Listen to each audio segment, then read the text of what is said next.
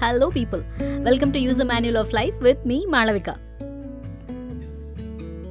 Venky సినిమాలో చెప్పినట్టు emotion కాదురా టెక్నిక్ ఇంపార్టెంట్ యాక్చువల్లీ ఎమోషన్ ఇంకా టెక్నిక్ రేషియో ఉంది చూసారు అది చాలా ఇంపార్టెంట్ లైఫ్కి ఎమోషన్ రేషియో ఎక్కువైతే చిన్న చిన్న విషయాలు స్మాల్ స్మాల్ థింగ్స్కి ఇరిటేట్ అవ్వడం స్టార్ట్ అవుతుంది. మరి టెక్నిక్ ఎక్కువైతే పెద్ద పెద్ద విషయాల్ని కూడా సాల్వ్ చేసేయగలం అని ఓవర్ కాన్ఫిడెన్స్ పెరుగుతుంది. ఇదేదో మన దేశ రాజకీయంలాగా చాలా కాంప్లెక్స్గా ఉంది అనిపిస్తోందా? Let me give you a simplified example on this Kurukshetra యుద్ధంలో ఒకరోజు కర్ణుడు ధర్మరాజు ఫేస్ టు ఫేస్ వస్తారు.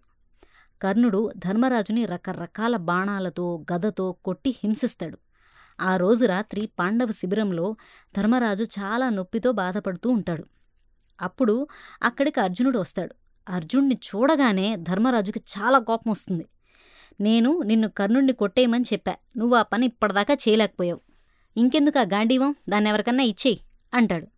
అప్పుడు అర్జునుడు శ్రీకృష్ణుడి దగ్గరకు వచ్చి డల్గా కూర్చుంటాడు శ్రీకృష్ణుడు ఏమైంది బావా? ఎందుకలా ఉన్నావు? అని అడుగుతారు.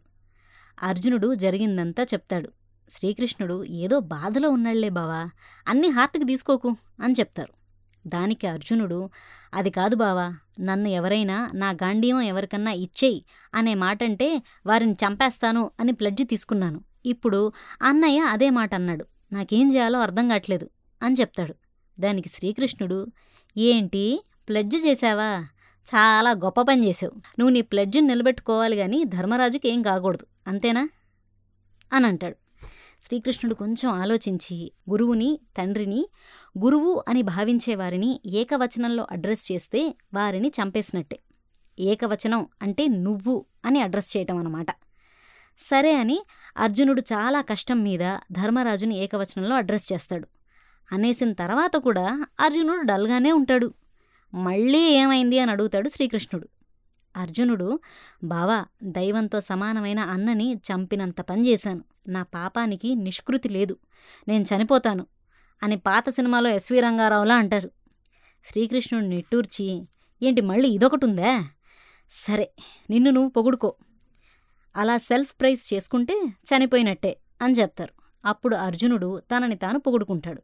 ప్రాబ్లం సాల్వ్ అయిపోతుంది. ఇక్కడ మనం తెలుసుకోవాల్సింది ఏంటంటే పాయింట్ నెంబర్ వన్ ఎమోషన్ ఎక్కువగా ఉన్నప్పుడు సైలెంట్గా ఉండడం చాలా మంచిది. Point number two.